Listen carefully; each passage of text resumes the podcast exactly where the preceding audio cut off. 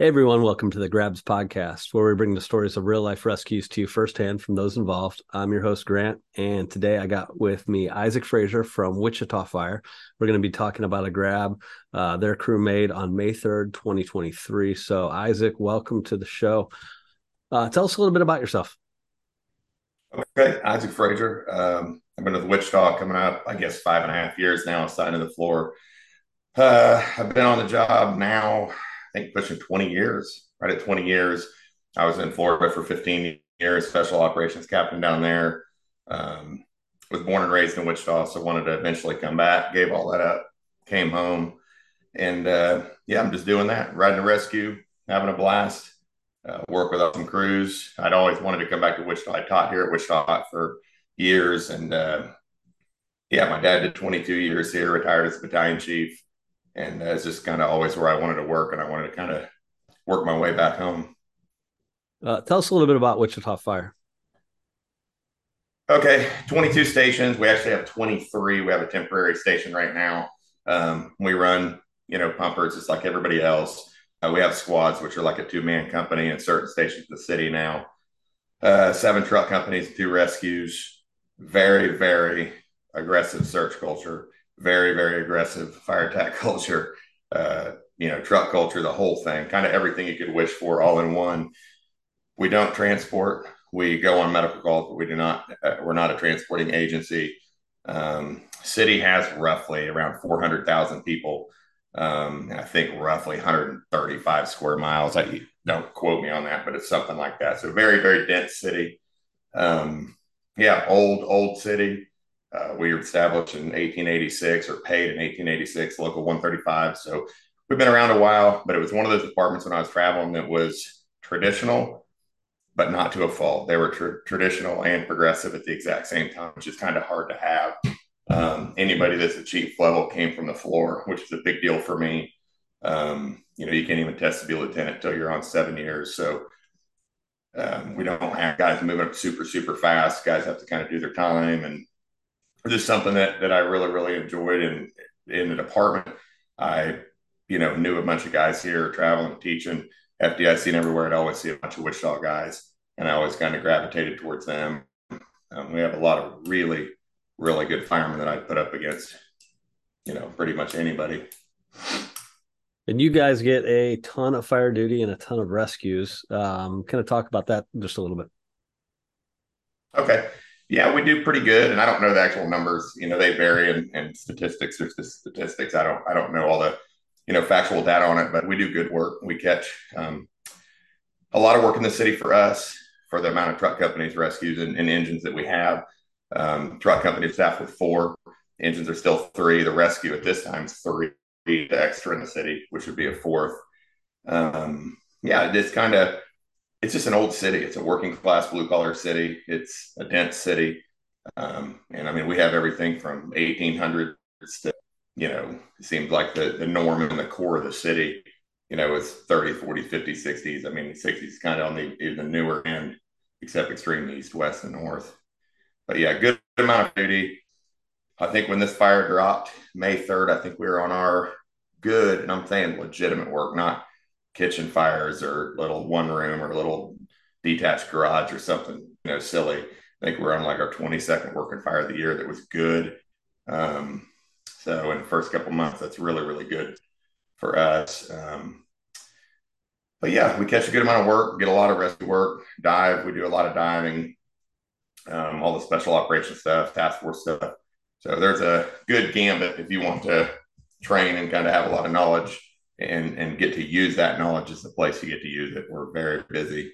Um, engine four runs out of our our house. So it's engine four rescue one off uh, pretty much Meridian and Kellogg. So rescue one covers pretty much east, west, south side of the city, some of Midtown, and then rescue two, our second rescue. Um, their primary hazmat. We're primary technical rescue and water, and then they cover north side of the city. So really good guys up there. Rescue two is a really good company and we work, you know, with our shift crew really, really well, train with them a lot. So, you know, we kind of split the city up and we'll double up and, you know, second alarms, big buildings, you know, really nasty traps. We'll, we'll both go. What do you guys get on a uh, on a house fire uh, assignment wise? Um, I want to say it kind of depends on what it is. We got a lot of apartments, a lot of cut up, um, you know, motel hotels, a lot of that stuff. Big balloons, they'll get extra engines, you know, a multi-engine assist. But three, we're pretty pretty norm on like three pumpers. Um, you're going to get a couple squads because they're you know throughout the city, which is that F550 pickup that they run a lot of medical calls, but they're going to be assisted fire attack. So it's not a bad spot to be. Um, you'll get a rescue and you'll get two truck companies, and then you'll get two chiefs. One will end up being a safety, and one is one is command. And then how does your work get divvied up? Is there you guys do pre-incident uh, assignments, IC driven, combination of both, or what? Yeah, it it kind of varies. I mean, obviously it's arrival. First first in company, is not going to get water. First thing company is going to be fire attack, and I'm saying as in is it our first new pumper will be fire attack. Um, first new squad will back them up. They'll assist fire attack. Uh, second engine is going to get water. I mean, it's pretty pretty divvied. The variation would be first do truck company or rescue will take search or vent. If they look at it and it's just a chug show, just just gin and nasty, they may go in there and instantly go vent, or you know to assist fire attack, or they may go search. So search vent on the rescues and trucks. Um, that can vary, but seems like we get search a lot, um, but we will vent too. The only variation is rescue, and that's why I, I like it a lot. Um, along with the special stuff, we can assist fire attack too, or we can take a line if we have to, which the truck companies typically will not be ever assigned to a line. Um, so we kind of that wild card and can play where the chief needs us. So tell us a little bit about uh, how you guys are doing your searches. If if I'm a new guy riding with you guys for the day, how you'd tell me, hey, yep. hey, Proby, this is what we got to do. Yeah, we're we're heavy, and this is my opinion. You know, different companies with their captains work different, kind of throughout the city to a degree. Um, we're targeted search big time. Um, you know, my officer will come and he'll he'll be assistant search with me. He'll be scanning maybe with a tick. It kind of totally depends on visibility, what the situation is but we're going to work main areas of egress. Um, our outside vent on the rescue or truck is going to hit the back. They're going Charlie side, force rear door. They'll go in, sweep that 10, 15 foot range. Um, solo, a lot of, a lot, a lot of people been found in that back area. Um, you know, prior to fire when we get back there. So OV will go to the rear, you know, the back end and, and rescue officer will go in and they'll search. But we vest a lot too. The truck companies vest a lot. We vest a lot. Um, so it, it totally varies. You know, if it's something commercial, it's a totally different deal. Um, big apartments, you know, it kind of, I don't want to say it, it's like a wild card you bounce from, but there's very different, you know, um, styles depending. And a lot of it's what we have showing too. You know, light smoke, we may get a little more, a little more pushy. Um, heavy fire, we may shoot straight the fire, work our way um, just depending on how beat up we're getting on the way there. Um, but yeah, it just kind of it kind of varies, um, and I think it varies too depending on experience level, experience the officer, experience the fireman, and, and kind of who they're with. Um, they may push a little more than others. So you you're running with a more experienced crew. You guys spreading out more uh, than if you got like a yeah. We, crew. Yeah, we have we have like Jeremiah, our private that drives the rescue most of the time. He's I think 18 year guy with Wichita. Um, we have pretty pretty experienced guys. I think I captain maybe 18, 20 years. Um, my lieutenant's around the same, you know, that I think 17, 18 year mark. So we got experienced guys. Most of those guys have all come from core companies in the city. So they don't, you know, they're not outlying. And when I say core companies, that's that that central corridor through Wichita. Um, you know, 22s, 11s, fives, ones, fours you know that that central corridor um, that runs through the city. It's kind of the core of where the majority of fire duty is. Now, even our we'd call slower companies, you know, they run more fires than probably a lot of guys in the country do. So I'm not saying that they're slow. That's not that's not what I mean because we run east and west, you know, a lot too. But uh, yeah, just it, it just depends kind of on experience level. My captain's very very good. Hauser's very good about you know, giving me a lot on my leash. We always say, you know, we're on a leash to a degree. Mine's pretty long. Think Jeremiah's pretty long. Um, but at the same time, he knows when to pull it too. So, you know, he's always watching out and very, very smart with that. But yeah, they give us a lot of leeway. The Chiefs give us a lot of leeway. Um, you know, we don't. Uh, in the last maybe five and a half, six years, I maybe been on three or four fires that went defensive temporarily. Um, just outside spraying through window. That's just not something that we really do. We don't do much of that. Um, we don't do a lot of defensive fires either, unless it's you know totally the ground. Cool. All right, why don't you take us to May 3rd, 2023, and let's talk about this run. Okay. All right. So, and if you lose me in my Kansas, Florida, Tennessee, you know, Georgia accent, I apologize. I'm coming off a cold too, but yeah, May 3rd, um, busy shift, did training in the morning. I think we're in the junkyard in the morning, did a big workout at work, and we did a leg workout that morning. Um, fitness is kind of a big deal that's worked into our day in our morning that we'll get knocked out after cleanup in the morning. Um, busy shift. We do pretty good, get up to lunch. And then from, I want to say we ate lunch around 12, 12, 1230. We never made it back to the station until after 1130 that night. So never made it back to the house. We had two prior working fires to this, um, a two and a half story balloon over in Two's area um, that we were search on with one of the truck companies, and then had another one that would that came out as a possible trap when we were there. Um, ended up not being trapped. It was a detached that extended into a vacant. But so we were. It was hot day. You know, we were working working day long. Um, possible pins. Like it was just one of those days that we never made it back. And we were joking, man, after this fire, we got to get some neat. We got to get some neat. We got to get some neat. And even when I teach, I'm always in that mindset. You know, that's the operate in. You know, you, you got to make decisions when you're tired, when you feel like crap, when you haven't eaten. I mean, that's just that's just something that that we operate in. That you know, Mike Tyson punched in the face realm is where we operate. But so we clear clear that fire, heading back to get fuel another house fire drop, spin around, shoot over there, um, get assist search on that, get that knocked out. One of the members that was riding in for the day got hurt, um, overheated, hurt. So we went to the hospital.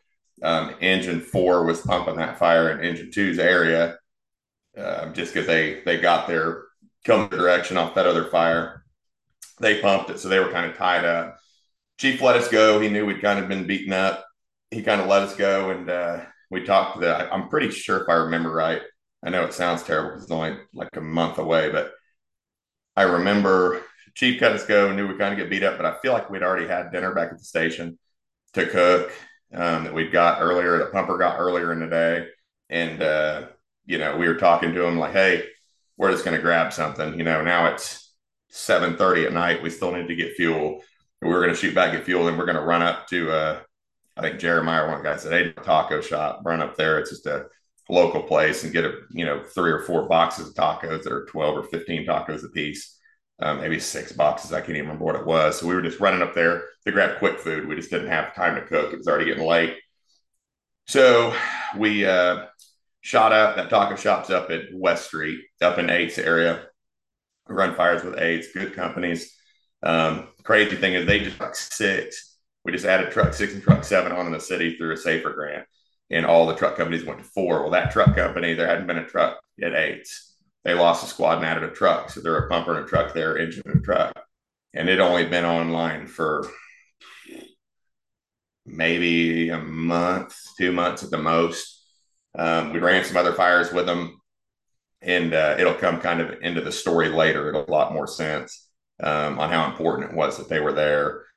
So we're running a taco shop. It's not an area we really go a lot, and it's up in Eighth District. As a rescue, we kind of bounce around. We cover those areas, you know, as a truck, anyways. So we shoot up there, stop by Union Station. Chris grabs Waller wallet. My captain was off for the shift. He was on vacations. My engine four's lieutenant was uh, acting captain for the day. So, and I, you know, we can drive the pumper from time to time. Like I'm, I'm used to him. I've worked with him. I worked with him as a fireman on rescue four before they changed to one and two. Um, super good fireman, good friend of mine. And uh, stops and grabs his wallet, and we're shooting up that area. So we get up there. Jordan Haig was on the back for the night. Um, I was driving because our senior private was off, so I was driving the rescue. We shoot up there, and uh, we get inside I order tacos to go. You know, we get them to go, a bunch of boxes. I said, I'm going to go and pay with mine out of the kitty because I'm here. So I get mine. I'm sitting there and I, you know, shoved, I think, one or two tacos in my mouth as fast as I could, just hurrying up. You know, the poor people in the restaurant are probably like, what, what is going on here? Yeah, so I'm eating real quick. George says, Hey, man, him, his food was coming. I told him they could have as many tacos of mine as they want. He said, No, we'll wait. Big mistake. And uh, Haig goes, Hey, you know, um, awesome. What's that, man? That'd be awesome. We got a first do house fire, a house fire right here in Eights area, like right now, and to beat him in. I said, yeah, that would be really cool, but let me let me get a couple tacos in first. Let's get a little bit of food. Yeah, yeah, yeah. Not even 15 seconds later, house fire drops in Eights right up the block. So run out, you know, spilling my pop, dropping stuff everywhere. Tacos are falling everywhere, and uh, end up running, running the rig out the parking lot hop in, fire it. I'm deaf as can be. Probably probably talking too loud on this thing, but super deaf from bird hunting as a kid and hereditary, whatever. So I'm running out to the rig. I didn't hear what was at. I just heard him house fire drop.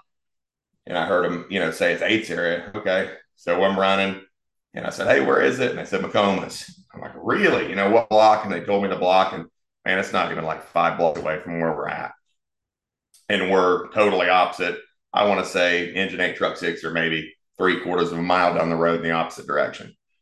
Hop in, we start hauling, no, nothing extra on the radio, just report of a house fire. And uh, we turn, I turn on to uh, Central, look down the block, and I can see, you know, eights and truck six pulling out. You know, they're coming down the road. So I know they're coming. Holler to Chris, hey, we're going to be first due for sure. And uh, come up, hit the block, turn, and we're maybe two blocks, three blocks out and I could see, you know, it's it's now nine, probably nine at night, and uh, I could see just fire blowing across, you know, 20, 30 feet out the front of this place from a couple blocks out. Pull up as we, and that's how we operate. Truck's going to take the front. So I pull down the block, hit the edge of the block, and then, you know, truck will take the front and an engine will operate. We do all, all uh, bundles. So we don't have any, any pre-connected lines maybe the bumper line, you know, some of the bumpers run for a car fire, but all solid boards all off the back. So engine will stretch off the rear, pull past the house, the whole deal. So we hop out, heavy fire showing out. Uh, remember when I was pulling up, and this will come into play too. There was a guy kind of in the road, and he, you know, his car was there, his flashes on, and you know, he's pointing. Chris said, "Hey, we got a pointer." He's pointing, pointing, pointing at the house, and I remember being, you know, just fireman, hey, get out of the road. We can see it, you know, kind of swerve around him and continue on. And uh, so just remember that guy. So we pull past, ditch the block. You know, I've got to finish, get my stuff on. Chris and Haig, you know, they're at the front door in no time, you know, 15, 20 seconds to work. We don't sprint. I know it's kind of frowned upon, but we move move with a purpose. If that's if that makes any sense, but we move he's up there. Hey, get, gets to the door first. He's coming off the back. Um, I don't think he had to force it, if I remember right. He he told me I wasn't up there. He yelled back, anybody in there? You know, they're saying no. There's people on the street, which we search like it's occupied no matter what. Like most of the fires we go to, people yell there's nobody in there, reporter nobody inside, and that's what most of our you know fires have people in them anyways. A lot of our stuff vacant anymore. Um, you know, with no power, electricity, so fire is starting somewhere. But we just put that in our head. We always ask in case they can give us somewhere. They give us a little, you know, hey, Johnny's missing or whatever it is. So he makes it up there. Uh, Chris right behind him, you know, the lieutenant for the day, or the my lieutenant, he's the captain for the day. And I get my stuff on, haul butt up there. In Wichita, you ride a squad from your first six months, you know, for months up to a year, whatever. So you're used to driving, getting out, and instantly throwing your stuff on in recruit academy you're doing 30 seconds or less like it's very very heavily pushed um, for speed. So if you drive a squad at all you have to get dressed or you know core companies will get a fire knocked pretty fast you won't get to play at all. So i'm hauling butt or moving with a purpose. I get up there not too long behind them um, i'm running up truck six is pulling up. Or engine eight makes a block and then they pull on, I think, Bravo side, if I remember right, and then truck six takes the front. Truck six crew work, you know, around those guys. Uh, Menlo, he was at twos, you know, right after I was at twos. Um, I've worked with him a bunch, been a lot of fires with him. What I was at rescue four at the time, you know, he was at twos on truck two. We ran together a bunch. Um, Doonan's driving for the day. I came on with Barrientos in the back, you know, and, and, a couple other crew members, but we've worked with these guys. We run fires with them. Um, Doonan, the driver, he's been on, I think, same thing, 18, you know, 18 years plus. He's their senior private. So, and I worked with him when I was at ones. When I came on as a blue helmet, he was there um, as a senior private. So, know all these guys pretty well. The department's big enough, 400 some guys, big enough but small enough so we can know people, which is the, is the nice thing. Um, so I make the front. I my job. I'm first due on a rescue or as a truck, and I'm outside vent. Period. Like that's that's my thing. Unless they call an all out search, there's something somebody hanging from windows, something funky. I'm outside vent. So I've got power, gas, you know, utilities thrown a lot if I need to. I can assist with vent if I need to. But my goal is to get to the rear, get that rear door forced and sweep. Then everything else kind of comes secondary to that. So something that I do, some guys do, some guys don't. I make the front where they're going to push from, and and I think there was a secondary video somewhere. Um, I make the front. I'll drop down on my knee, kind of look around, see if I can get a hold of anybody. I like to make sure that the stretch is in place. They're making their way in. Forcible's in good shape. Rescue crews searching, and then I uh, work my way to the back. I like to make sure that everything's kind of in play before before I commit to the to the rear.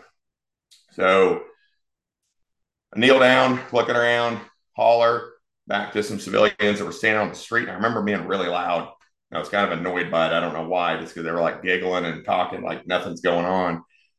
And I hollered at them, said, Hey, is everybody out of the house? And they say, Yeah, yeah. You know, one of them We live there. Everybody's out. Everybody's out. Big key factor. Reported of everybody out. That's the second time it's been reported everybody out of the house. So I'm there, turn my bottle on, getting ready. I'm watching everything going. Good smoke conditions. Garage, fully involved garage, out two windows on. Bravo. Front garage has already failed. I mean, it had failed blowing 20, 30 feet out. I'm coming to find out there was 250, 300 aerosol cans. The guy works for a um, car company. So a lot, a lot of fire load in there with vehicle in there. Um, heavy smoke down the eave, heavy smoke boiling all the way to the kick plate on the front door when Jordan gets it open. Um, and there was a couple windows going off off Charlie as well. So good, good fire conditions, good smoke conditions. So see them, they're starting to make their way perfect. I turn back to get up. The guy that was yelling in the street earlier, which had been standing in the yard and just told, you know, Haig that nobody was in the home, um, runs up to me as I'm turning to the, to the back and says, Hey, you know, my sister, my sister's trapped. I was like, What? He said, Yeah, my sister's trapped in the basement. And he, he's on his phone. And I'm kind of confused by it. And, you know, he's on his phone. He turns his phone to me, and I can hear her screaming on the telephone. I can actually verbally hear her on the telephone screaming. And I'm like, whoa, okay, you know, and I'm going. I run up to the front, yell to Chris. They've already they've already made their way in searching. Yell to the front, hey, reported somebody trapped in the basement, just so they could hear and I haul butt to the back. I'm making the, um, I guess I'm making Delta side, Doonan, who's truck six is OV. They just walk around in the rear, I run up to him. I'm already masked up. I went ahead and finished getting masked up, gloved up. I'm ready to go right when I get back there. Doonan comes around the corner. I said, Hey, you know, David, I said, We got report a woman trapped in the basement. We've got somebody trapped. And he's like, What? I said, Yeah. He said, All right, I'm coming with you because OVs will marry up like that. So go to the rear, glad he was there. Very senior guy, been on a long time. Very, very good fireman. A good friend of mine. Make the rear. As I come down, you know, I'm watching everything, kind of see what I have. We don't know where the basement stairs are, no idea. I just know front's bottlenecked up. I'm going to the back. Run around to the back. Right as I clear that corner, I look over and we've got fire, one window, no fire, there's a sliding glass door that the upper has already failed. Kitchen's totally off. Upper half failed on the slider. Then I've got one door um, that is closed, and then I've got two windows that are blowing fire down Delta. So I'm like, whoo, you know, we've got we've got a lot going on here. I'm already masked up, ready to go. Come around the corner, you know, get to that door. I don't don't have many places to go. I know more than likely that window is not something that's going to get me to the basement. Force that back door as I drive. All I did was go to sound it, and uh, blows you know blows off the hinges. Things open, instantly blows open. Instantly met with fire. It's kind of a not an odd layout, but if you look at it, like you know, it's almost like a cross. You've got your entrance door swings open the door on the right, which was totally burned off top to bottom, is the garage. So that fully involved garage is blowing through to the kitchen. To the left, the kitchen. And then come to find out, I dropped down and I was fire top to bottom. And I had probably, I want to say 10, 12 inches maybe when I dropped down to look underneath, maybe 10, 12 inches, 14 inches, something like that. I didn't have a tape measure with me, but dropped down, looked underneath, instantly to see no stairs, but I see black void. You know, if you've been in that situation before, anything where you're looking for basement stairs, there's a void that shouldn't be there. You know, I, I, I can see how it, I know it's fire here, it's fire here, but underneath I can see this just vacant spot. It's just that black kind of disappearing um, look. And I'm like, it's got to be the basement stairs. I turned back to Dune and I said, Hey, Dune, I've got basement stairs right here. And he's like, Are you serious? I said, Yes. He said, I'll radio it out and, uh, you know, I'll be right behind you. I said, All right. I said, I'm going. And he's like, okay. And uh, he's still got to get his glove. You know, he was on his walk around not masked up and stuff yet. So he said, I'll get my stuff on, be right behind you. So I look, and there's a full video, you know, that they posted. I think the news and everything posted, but it was from one of our battalion vehicles for some item for the day, filmed that whole rescue part. Um, so I have kind of times, but they're based off the time on the video. We're changing our CAD system. So even like response times, like we don't know. We were there in a you know minute and a half, two minutes, but you know those numbers. I don't have the exact numbers because they're in the transition of like the new CAD system. But from that video, I have an idea. Um, in that video, heavy fire, you know, two windows, heavy fire coming out the door. It's still running. It's pushing really hard towards the towards the um, either the slider or it's going towards the front. It's making a run. Um, it's early enough; it hasn't turned out on me yet. And I said, I'm going. And in the video, you kind of see a little one, two, I'm already off gassing, you know, my gear's already off gassing. One, two, three. And I just, and it sounds silly, you know, when you look at it now, but, you know, I just jumped um, as hard as I could to try to make that void. I didn't want to get caught in between. I didn't really know how deep that landing was. It could have been two foot, it could have been three, four feet. You know, I just didn't really have that much time. Um, and I just jumped as hard as I could and uh, next thing I know, I'm in the basement. So I don't know. You know, I felt heat. My gear was saturated. It pulled some resin out of my leather, and my you know tets on the right side are kind of jacked up. But I don't know. You know, I just forgot. It may have been so much stimulation at once. But All I know is I jumped, and next thing you know, I'm in the basement. I'm on you know on the floor in the basement. So I don't know if I ponged. I don't know if I slid on my butt. I don't know if I went face first and Superman slid. I have no idea. I just know that I jumped hard enough because I did not did not want to get caught in that line of fire. I didn't want to get caught there or get caught on anything.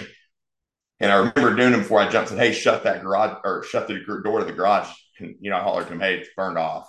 There's no door." He was seeing the remaining piece of the door that I swung open that overlap it. Um, you know, I'm in the basement, and the minute it is so weird because we made a grab on a on a guy was not like this. We made a grab on an unresponsive guy maybe a year and a half ago, two years ago, um, with Brandon went on Rescue One, and um, not similar at all.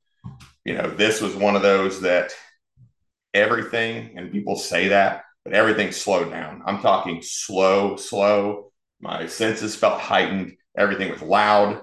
Like right when he hit the bottom of the stairs, you know, I'm like, I, I remember I had my light on um, or I remember in the video, I have a light on when I when I go.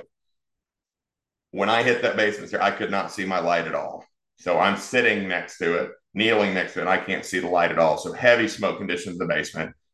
Don't know heat. I don't think the heat was terrible. Um, I was kind of saturated still, but zero, zero vis whatsoever. Um, no visibility at all. Right when I hit those stairs, I, I remember thinking like, is this happening? I mean, it's so surreal because right when I hit, I instantly hear her screaming.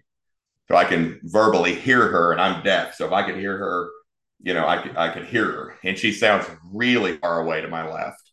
Um, ended up being excessive storage down there. Never felt any of that. Um, end up being, you know, big piece of furniture. Never felt any of that.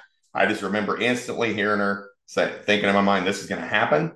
And I, you know, kind of turned to where she was, started yelling out, Hey, I'm here. I'm coming to get you. You know, get, try to come towards me, come towards me, come towards me. And um, I start going that way. And I'm kind of in a duck crawl, you know, or a duck walk just as quick as I can. Cause I know I'm on knowing the smoke conditions that I see, she's not going to be responsive for very long. I know that she's on borrowed time. What ended up being is she was in her back bedroom prior. That's and her brother called when the house on fire and she was asleep, woke up and had little to no visibility, was screaming him on the phone. And then once the door was open, she couldn't secure it anymore. And then that's, um, you know, that's kind of how it played out. So she was in a tenable space visibly from the outside, doesn't look like much tenable space. So, you know, the survivability profile, uh, in my opinion, you know, and I've only been doing it almost 20 years. It's trash. I just don't, I don't operate that way. I think it's totally false. Um, I think people can live in situations that they shouldn't. I think that people survive things they shouldn't. And I think people die sometimes in situations that they shouldn't, you know, by data. But, you know, I'm now I'm working towards her. I'm, I'm going as quick as I can and uh, everything's slow. I am going, going, going, going, going. I can hear it's a little louder, and then I just run into her. She's like, you know, knees on the floor, crouched down. Um, she was very verbal, like screaming, um, and she's knees on the ground, like kind of hunched over. And I run into her just blindly, no viz, just wham. And I'm like, okay. And I, I just remember saying to her, hey, you know, you've got to come with me. We got to go now, like now, now, now, now. And I didn't want to leave. I came in a particular way. I wanted to make, you know, the turn back to the direction I went, not to get disoriented. I just wanted to turn and go. So I turned, not a rescue technique whatsoever that I've ever learned. It's just what I did. I told her, hey, you know, wrap your hands around my right waist. I grabbed her wrist, turned, you know, put her kind of arms under my armpits and just squeezed and cinched down on her armpit, like her in my armpits, her arms. And then I like leaned forward, kind of put borderline on my bottle, like she was weight was on my bottle. And then I just started going. Um, that was on that video. The entry was at 39 seconds, not on the call, but that video is all I have to go off of. 39 second entry. Um, 39 second entry. I'm heading now towards the, the stairs, what I think is the stairs. I'm hauling, hauling, hauling. And she was roughly 15, 20 feet in, um, which that 10 to 15 feet will come in shortly. Um, I got to remember to talk about that. Um, so I'm working, working that way, working that way. I'm like getting towards the stairs. I think I'm getting close. I bang into that wall to turn. I look up and I'm like, hey, we're going. And I look up top and it's top to bottom fire. There is no, there's no way out. Um, this is early on in the call. So our system for garage fires is pretty, is pretty search oriented. Our first line, entry quarter is going inside to protect the search, period. Try to find interior garage door. They're protecting the interior space, occupiable space, and they're going to hold hold firm there. Second line will go two and a half to the garage and knock the garage down, and it's bread and butter for us. We do that all the time. Um, they get in there, but we're all there so early. The search is so fast and so early. You know, they're one line off. They're operating, trying to keep fire back. They're getting hit in the kitchen. I mean, you know, Jordan Haig, who was riding the back of the rescue that day, went in, searched, got to that kitchen area, and had a fireball shooting, you know, across. He was down, crouched on the ground, um, borderline on his stomach. He verbally heard her through the floor. He heard her screaming through the basement floor or basement ceiling when he was rough. I didn't ever tell him at the time. I asked him later when we were kind of going over it with one of our spec ops chiefs. I'm like, hey, you know, how far, how far were you, you know, probably from that garage stairs? Because he didn't know that, or I mean, the, you know, basement stairs. I said, how far do you think you were? Oh, probably 15, 20 feet roughly. Okay, knowing that I found her roughly 15, 20 feet in. So he was almost directly over the top of her on his search with Chris and could hear him, hear her screaming through the floor. So I don't know, thin flooring, you know, it's a thin laminate, whatever it was, uh, maybe a AC return or vent there that would make an echo. But he was yelling to her, "Where are you?" And she was screaming in the basement, like it was. It's a weird, weird thing. Um, but once I make that turn, look up the stairs, like it's top to bottom fire. There, there's no passing. I know it'll her will be done. She ain't gonna make it pass. She's starting to go in and out of it. She's getting pretty uh, slurry with her words. Um, so I push back. Um, I turn to try to sweep back, and I hit a doorknob, like in that basement. I hit a doorknob with my arm when I was trying to turn her around. Well, imagine that you're a victim. You've just been grabbed by somebody. You're, you know, fearing for your life. You know you're in trouble, and they tell you we're going out, and then you get a firewall, you know, wall of fire, and you say, "Hey, we're not going out anymore."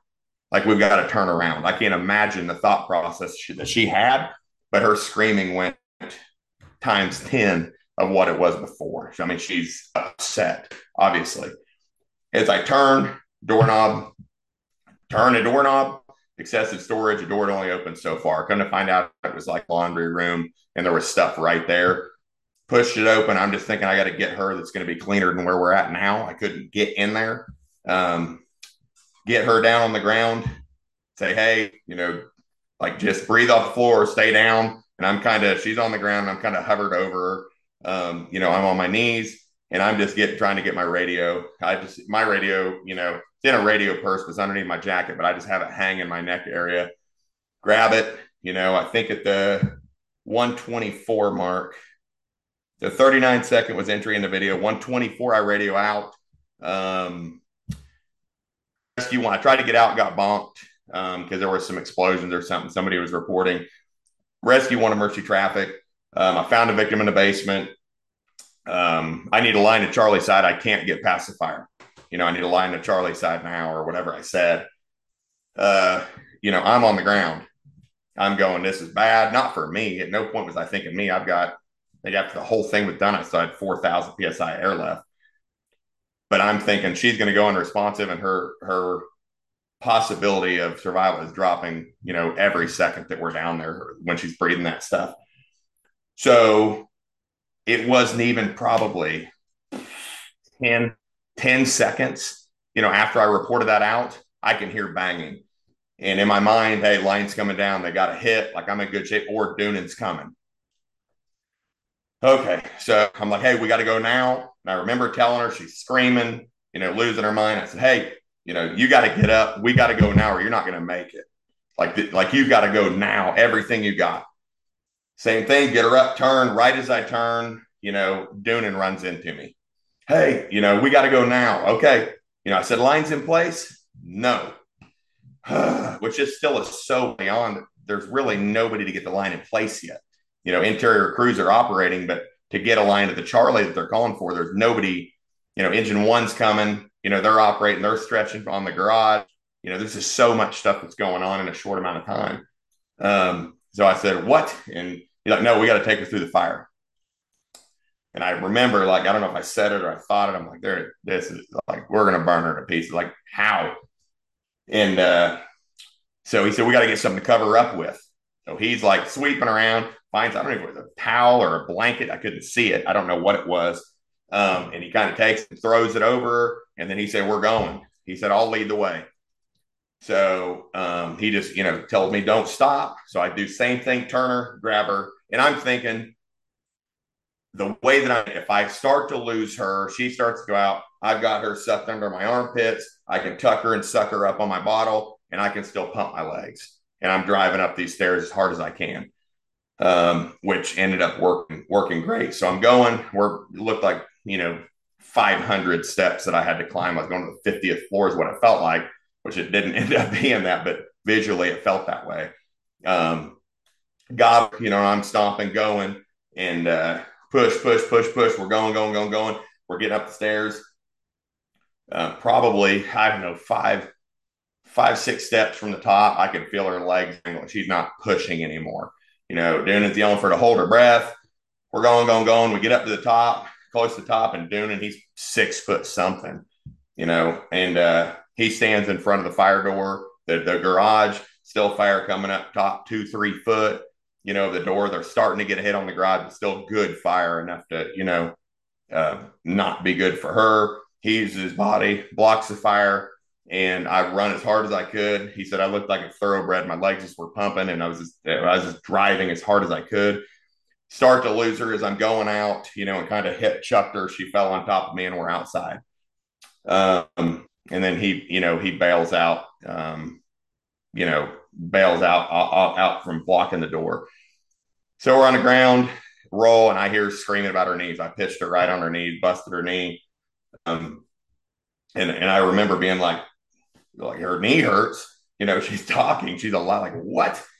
And, uh, pull my helmet off, pull my mask off, throw it on her face. She's screaming, get it off me. I said, just breathe, breathe. Sevens runs around. I'm Captain File and his crew. They run around with O2. Hey, we're getting O2 hooked up. You ready to swap out? You know, I'm talking to her and hey, you're, you're you did good. You're doing okay. We're out.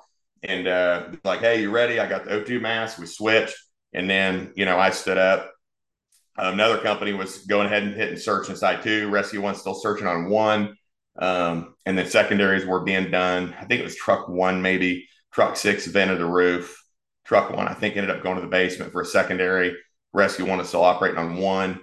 Um, and Haig, I know, I guess they'd already searched one. They were coming around because he was there when I pulled her out. So I had him and uh, Jeremiah, my senior private. He was driving the pumper. He wasn't off for the day. He was driving the pumper for the day because I worked a shift trade the night before and got thumped and I was driving engine four, um, which is one of our like our busiest engines in the city, and we got hammered five, six after midnight. It's terrible. So being a good senior private, said, "Hey man, why don't I'll drive the pumps today? You just drive the rescue." You got hammered last night, so he was there. So I've got him and Haig waiting at that door as I pitch out in case something goes wrong, which makes me feel really good now. Um, but she's screaming, doing the whole thing. I get up, seven starts grabbing me, guys start grabbing me. Hey, how about you burned? And I haven't felt that way before. Um, but I was so overstimulated. I didn't really want to be touched or talked to. Then, uh, you know, brother runs and jumps the fence and comes hugging me. He saved my sister. And it was just like so much stimulation. Uh, like I was not, I didn't, I didn't like it. It was kind of a weird, weird, weird feeling. But, you know, we had her entry was 39 second on the video. I radioed out that I'd found her at 124. We were out on the exit at 232 on that video. So total, what I don't even know, I'm not a math guy. Minute and 45 seconds from entry to having her out. Um, I felt good about that. Um, found her in under a minute, maybe 45 seconds ish. Um, it just, it's because you get in that position, you know, and after the fact, you know, we went back and looked the next day and you go, man, you know, everybody's like saved or good grab, whatever, you know, and people are excited. You know, I'm not feeling that way. I'm just thinking that everything that I've done for 20 years just paid off. You know what I mean? We shouldn't have been in that spot. We shouldn't have been really at Yates area grabbing food. We already had food to cook. You know, we like us being there at that time, you know, doing and driving truck six, being around the back at that time with me. Like there's all these things that come together. And if you're Christian or God believer whatsoever, you know, when I looked after the fact, it was a straight line from me to get to her and me to get her back to the stairs. Well, I was sliding on the wall with my shoulder. I used my shoulder kind of to slide, but that wasn't even possible because there was huge dressers there that I never hit and felt. There was the door that I just turned from the stairs and grabbed was probably eight feet from the stairs, which to me is not not you know what i mean it doesn't it doesn't make a lot of sense so you know and, and i said that kind of in the post we had it was a god thing for sure that we were there um you know and i said everybody would have done the same thing you know you get to that rear you're doing everything but your speed of getting dressed your speed of response all these things that you work on and and half the time you know early on your career you get made fun of for it you know, you want to be that, or you want to be super engaging. That you want to do that, okay? You know, Wichita's not really like that. It's it's because they know there's nowhere to hide and you're going to work. But you know, early on in my career, there was times like that. Oh, what do you mean? You know, you want to do that or do this, or you know, squirrel or whatever these things they make fun, you know, make fun of these early on. And I feel like everything lined up to be at that point in time, like everything. And I got off the rig. Chief said, "Hey, we're going to cut you guys quick." Um, uh, Chief Pearman, who is our chief, you know, like division of special ops. You know, it's 11 o'clock at night. He comes straight over when he hears about it, wants to hear the story. He'd been involved in multiple solo rescues, you know, in 2000s. And, and to have a chief that's that high come up and say, hey, like, tell me the real story. I got to know if, if this is, you know, 1% of what actually happened from what I heard. Like, this is crazy. Well, on their end, you know, Wichita wasn't always, didn't always operate that way. Um, so there's so many guys, Neiman and, you know, and, and, you know, Chief Pearman, all these guys over the years that have worked so hard to get to this point. Um, Chief Bowen, like there's so many of them, and and you know, 50 that, that are nameless that, that you know I can't take the whole time, but they've kind of built this thing into what it is, and now we're seeing, you know, the, the reward for it.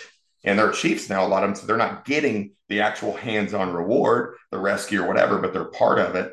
And it's a beautiful thing that like we've transitioned in, into what we are um, and how we search. And I always tell people if I was trapped anywhere in I want to be trapped in Wichita. If I'm going to be trapped in a house fire in my family, that's where I want to be trapped. And it's not an ego thing like we're better than you, we're better than you. We just have the volume, we have the training.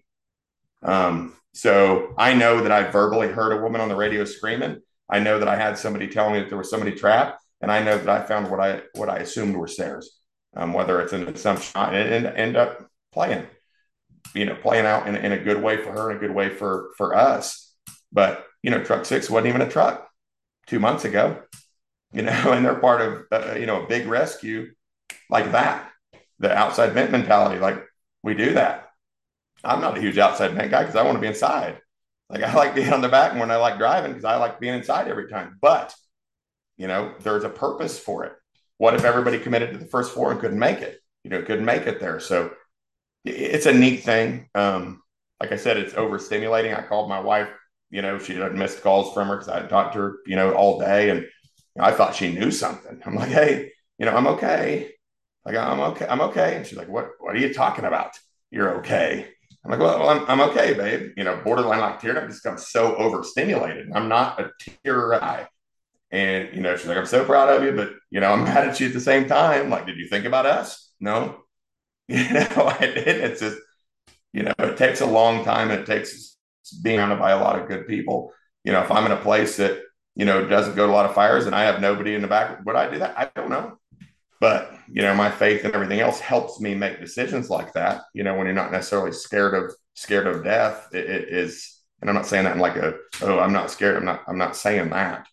But, you know, when you have the higher power mentality that there's something else there and I'm put there for a reason. Maybe that's the one thing I do. Maybe it's not, you know, but it, it, uh, it ended up paying off this time. And, um, and I work with some of the best firemen that I believe on the planet. And that's, and that's citywide. That's not even, you know, it's not even an individual company. You know, that stuff couldn't be done doing and being there was a big deal, you know, for me. But having good crews that are really, really good makes a monster difference. If I'm running with twos, I'm running with you know, 11s, 22, all these other companies that are really good core companies, they do a good job. And I know, I know without a doubt, the nastiest stuff I operate in, any of those crews that were there, I say, hey, you know, I can't get past fire. There's drop down. I'm in rough shape. I need somebody to come get me. There's already three dudes out there waiting to come get me. Like that's different than, you know, in a, in a volunteer department where you're the first two company, that's all you got. You know, we can operate a little differently. But I know I got really experienced guys that are coming no matter what. That lets my decision making be a little different than, you know, if I had a two year guy up there that just transferred and we've never worked with before, you know, instead of Noonan. Or, you know, and the chief, you know, that was a captain that was active, like he said on the radio straight up, hey, right after I said it, you know, merch track, blah, blah, blah. Within a minute, he says, you know, rescue one or 30 seconds, whatever, rescue one is not conditions aren't looking good for you like, what do you got down there? And I never answer him. And, and we're like, man, he, he said my heart dropped because he never didn't answer. Well, she's screaming in my face. I can't hear very well, anyways. But my radio, I drop it, and she's screaming her head off. I'm screaming, trying to get her up. I never heard it, you know. But he's experienced enough that he doesn't call, you know, Mayday, and emergency traffic, everybody out, all these things. He's been on enough fires, he knows. Like maybe I didn't hear it, or, or, or you know, he just gave me a heads up. But there's just a lot of stuff to think about. Um, no, everybody that I've met through Wichita is top shelf, and uh, the culture there is is second to none, uh, which is pretty cool because it's like the smallest, busiest place you've never heard of. That yeah, yeah. Uh, best kept secret. Uh, so a couple of things I want to highlight on this one is just the time, and you you did that. Thirty nine seconds into the video is the entry, to thirty two out. So I mean, it took ten times the amount of time to explain it as it actually happened. Yeah, uh, which was cool. yes. Um, you know, and the the the the mind set of protecting in place, and you just came through fire. So you can't do you can't take the uh, I, I say it in class we're not going to take Gary's mom back through the fire because you know yeah. she's in a relatively safe place. Now this chick didn't have a whole lot of yeah. time, but but having the awareness to to pause just long enough. And I love that uh, your partner ended up you know standing in the in the doorway. And you know sometimes victim removal is time distance and shielding steal it from hazmat. Uh, but shielding doesn't have to be take a door off of hinges or do something fancy. Stand yeah. in the doorway. Uh, so that's yeah. awesome. Um you know when this when this dropped and i heard you were involved i was you know reached out to you and was like like everybody wants to hear what the story was. And uh yeah. I'm grateful for you sharing that. Um to wrap up, what I'd like to just ask you is, you know, you've done a lot of training, you've been around for a while, you're getting some sets and reps quite a bit in Wichita. What's uh, different that you're finding in in actuality than than guys are out there teaching? You know, you know, sometimes the sets and reps flush yeah. the stuff that maybe isn't ac- applicable. Um, talk about that for just a couple minutes before we wrap up. Okay. Yeah. I, I, think the big thing, and it's same thing with extrication. That's the main thing that I teach. You know, there's a, a teaching junkyard way and there's a street way. We just had a pin, you know, ship before last. It's one of the worst pins I've had since I was in Wichita. And I'm using everything I can. It's a 20 year experience level to get this woman out um, quickly, like very challenging, but it's not junkyard. Like you can't duplicate some of those things. Um, you know, putting an A back on a B and a, and a wrapped floor pan on the feet, you can't do a lot of that stuff. Um, so it takes a lot of reps. I think what I found the most is, you know, everything is so speed sensitive. We try in training, but it's the speed, it's the patient, it's the it's the reality that it's all truly happening. You know, you go in and grab somebody, um, and you know it's a dummy or something. Okay, it's a dummy. Like you go in and you grab a person that's in training. In your mind, it's still training. And that's the thing that I haven't been able to find a duplicate. We try in the extrication realm doing burpees, get you know, making them run and getting their their heart rate up, so they're in that heart rate, you know, with everybody watching, and there's a stressor. But there's a stressor with that speed when it's real people um, that is really, really hard to duplicate. Um, we say with diving, you know, you do like the stress inoculation. Well, we say you do it in a pool. Well, it's still in a pool. I know I'm not going to die like even if I passed out, somebody's going to me up. You know, I'm going to spit water out, and we're going to move on. There's still that mindset that you can't. It's almost impossible to duplicate, and it's the comfort of being in fires. You know, watching how I searched when I was early on to I search now. You know, I'm way out there, but there's things that I'm looking at that I never looked at before. You know, we just vest a window that uh off Dodge. It's vest. I get it. Get it open up. I'm in quick. 15 seconds. You know, I see blips of fire coming overhead. Like I know in that smoke, heavy charge, boil, I'm on very, very limited time. Get to the door. Guess what? There's no door. The door is there is no hinges. It's not there. So in your mind, like, oh, I got to sweep. I get the door. Okay, there's no door to control. I know that I have no time. So I make my way back. By the time that I pitch out head first, it's already blowing. You know, I'm off gassing and burning my stuff up. But everybody wants to be aggressive but you have to be smart. And that's the hard part. And, and I think experience is so big with that. And I think, like you said, you know, a lot of the stuff in training, like the stuff that's difficult to do, like when we would do rapid intervention stuff, rescue fireman, you're not going to tie a hasty harness under heavy conditions. Like, forget about it. You know, people teach that. We're not going to do like that. I got her out.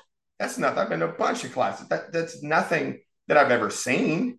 You know, it's just you react the way you react and you have a wrist and it's like turn, okay, grab. and I and I pinch her arms. I joke with my wife, like the physical fitness part of it. She, you don't need to be 220 pounds. You don't need to be that strong. Well, we were squatting, you know, five by five sets of 405 that morning.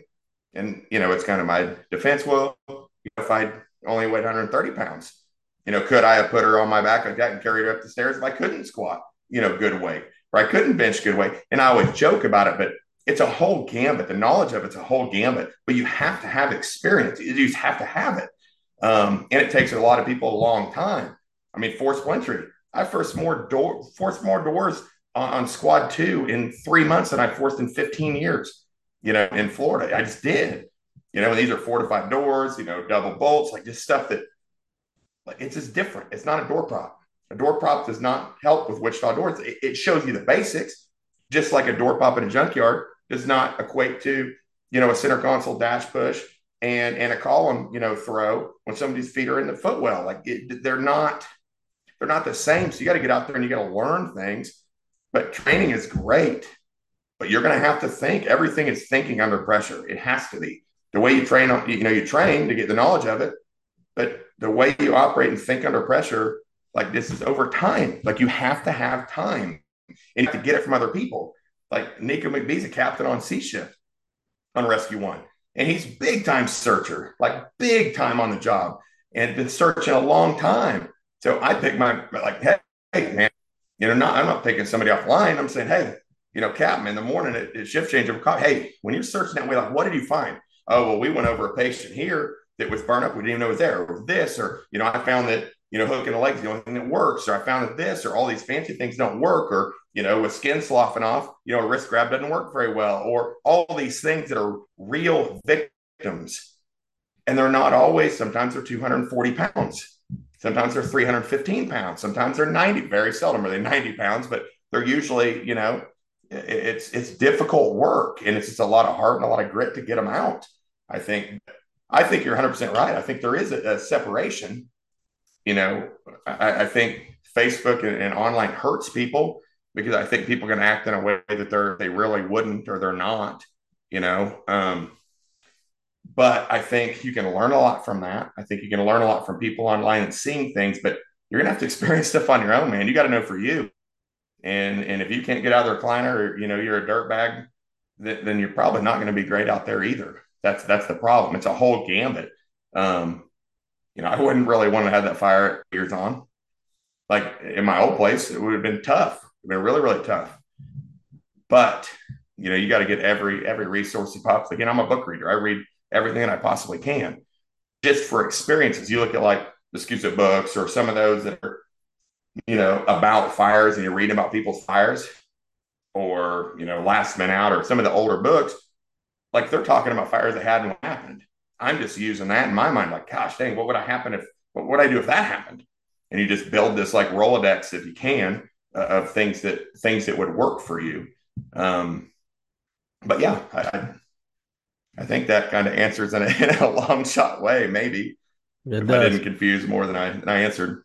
No, and it's a good segue to to wrap up that uh, you know this is I think episode 110 or something in that neighborhood. So, uh, you know, if you're not getting firsthand experience, you know, just listening to podcasts where guys are willing to share. And I know I know Wichita and a lot of places the culture is, hey, we just do work, we don't talk about work man, if we're not learning from people that are doing work, we're just making shit up. So, uh, you know, yeah. I appreciate you being willing willing to share because, you know, if somebody just simply listens to this, and I'm not like we're not making money off this. This is just a to make the fire service better. Uh, you get a chance to hear 110 rescues. You you you experience yeah. it. You put something on your flash drive from everyone, like blocking a door or what the timeline is, or even you know looking for that black void uh, might show you the basement. Yep. Somebody's going to use this somewhere in their career. Some one little tidbit that came out of here.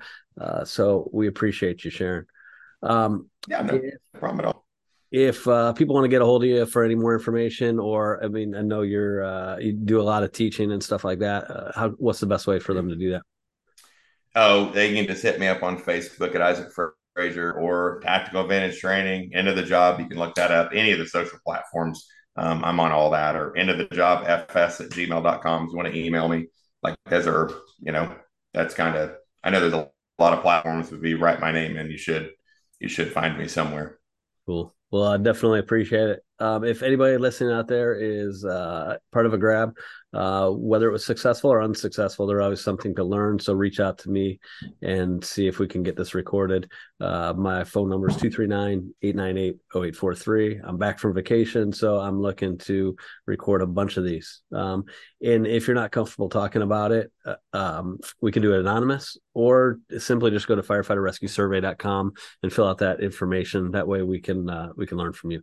So until next time, Isaac, thank you for sharing and uh, keep staying aggressive out there.